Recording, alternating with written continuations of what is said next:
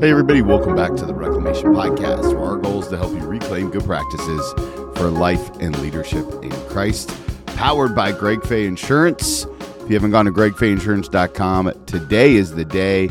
Get the protection you need and the customer service you deserve. Today is a deeper dive episode, 15 minutes or less, just me and you. Some deeper thoughts from the episode earlier this week. And this week on the podcast, one of my favorite podcast guests, Kristen LaValle. Now, Kristen and I met. I don't know if you know this story or not, but we met when she was living in an RV. She was uh, on Instagram, actually, and I just kind of ran into her. And one of the things I noticed is that she was building intentional Christian community in all the places she hung out in an RV. Along the way, she ends up having twins we're finding out she's going to have twins. It's a high risk pregnancy, and her story just kind of evolves from there. I recommend you go back and listen to the episode. Uh, actually, the episode, the second episode that she was in, we go in a little bit deeper dive on, no pun intended, uh, her actual story with the twins. But in this episode, we talk about writing the book, and we specifically talk about what it means to sit with empathy in someone's life? Like, how do you sit with someone when they're in the midst of grieving and trauma? And I'll tell you guys, this is one of the things that my counselor and I have worked on for years. Like, when I'm not even exaggerating, we've probably been working on me being okay with my feelings and other people's feelings for years. Like five, probably consistently five years of working on what it means to be empathetic. Because here's the way that I'm wired I have a tendency to want to fix people's feelings.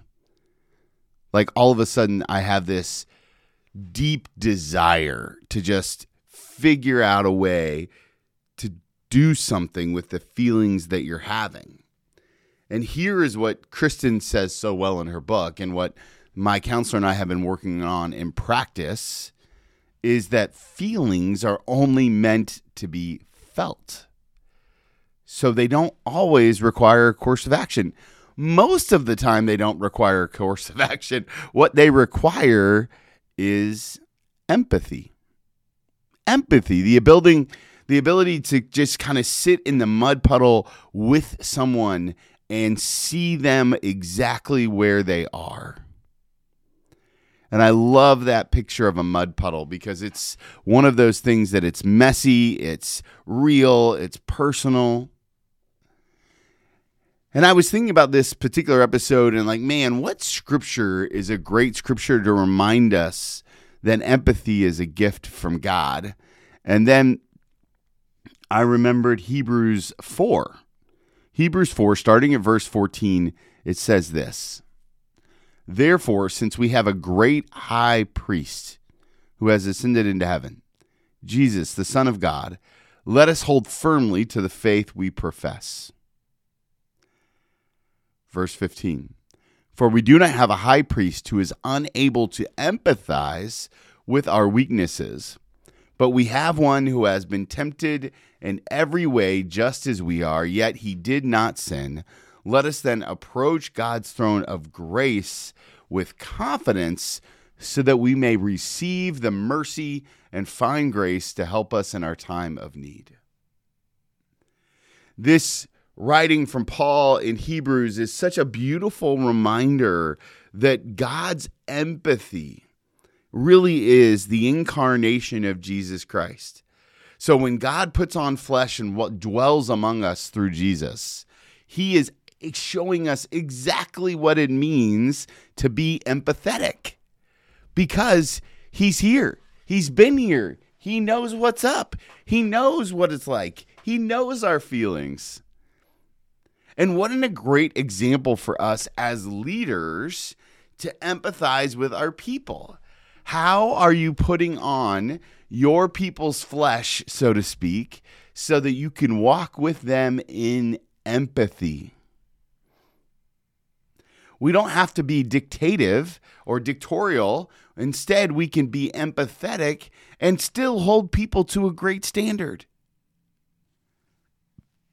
One of the fascinating things about the way Paul puts these verses together is that he reminds us that Jesus is the great high priest. So his position, his authority, his station in life is a further indicator of his importance of his empathy. So, in contrast, he's saying, hey, Jesus is the great high priest. We hold firmly to the faith we possess. For if we did not have a high priest who is unable to empathize, so Jesus came off the throne and into the mud puddle. And that's probably a great lesson for us leaders. How are you coming off the throne and into the mud puddle to see the people that are on your team? And they don't have to be just subordinates. It could be your kids, it could be your spouse, it could be the relationships in your life. How are you seeing things through their lens? How are you positioning yourself so you feel what they're feeling? Because that's empathy, right? Don't forget, sympathy is like, I see you over there. Empathy is like, I'm in it with you one of the stories that Kristen talked about in the podcast was this woman who just drops off food every Monday. And I can't tell you how many times I've thought about that story because she's practicing such deep empathy. She's sitting in the mud puddle with them, she's in the thick of it. What a great example of living out the Christian faith and being empathetic at the same time. As a leader, if you can't be empathetic, you're always going to have a hard time having grace for people. Empathy helps build our grace muscle. Verse 16 says it like this Let us then approach God's throne of grace with confidence. Now, grace is unmerited favor. So, God's unmerited favor is demonstrated through his empathy because he knows where we've been. Firsthand, he knows where you've been. God knows how you're feeling. What an incredible gift. Verse 16, I'm going to read it again. Let us then approach God's throne of grace with confidence so that we may receive mercy and find grace to help us in our time of need. Friends, if you're our leader, and you sit on the metaphorical throne, if you don't find a way to get off the throne and into the mud puddle, you'll never have empathy. And without empathy, when someone needs grace, you won't be able to give it. Grace, the unmerited favor, it's a backbone to the relationships of the people that we want in our lives. If you're suffering from high turnover, you might want to ask yourself Am I empathizing with my team? If you're find yourself fighting all the time in your marriage, you might want to ask yourself, am I empathizing with my spouse? If your kids are distant and argumentative, you might want to ask yourself the question, am I empathizing with my kids? Empathy leads to grace and mercy. Because when I feel what you feel,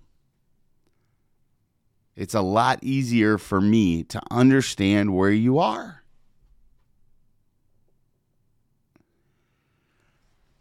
I don't know about you, but in my life, I really want to get out of the judgment zone.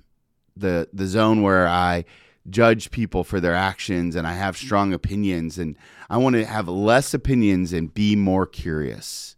I want to be more curious about how it feels to be in their mud puddle. I want to be empathetic. That's my prayer. That's my prayer for me. That's my prayer for you. That's my prayer for Christian leaders everywhere. Imagine what politics could look like if we were all a little more empathetic. Something to think about, friends. As always, I'm so thankful for you. That's our episode for today. This journey of podcasting would not be possible without great listeners like you. If there's anything I can do to help you, you know I'm embarrassingly easy to find at TW Milt on Instagram, LinkedIn, Facebook, all the places. Don't don't forget to check out our YouTube channel too. All these episodes go there as well. And uh, sign up for our newsletter. Follow the number two leadcoaching.com. As always, remember if you want to follow Jesus, you must be willing to move.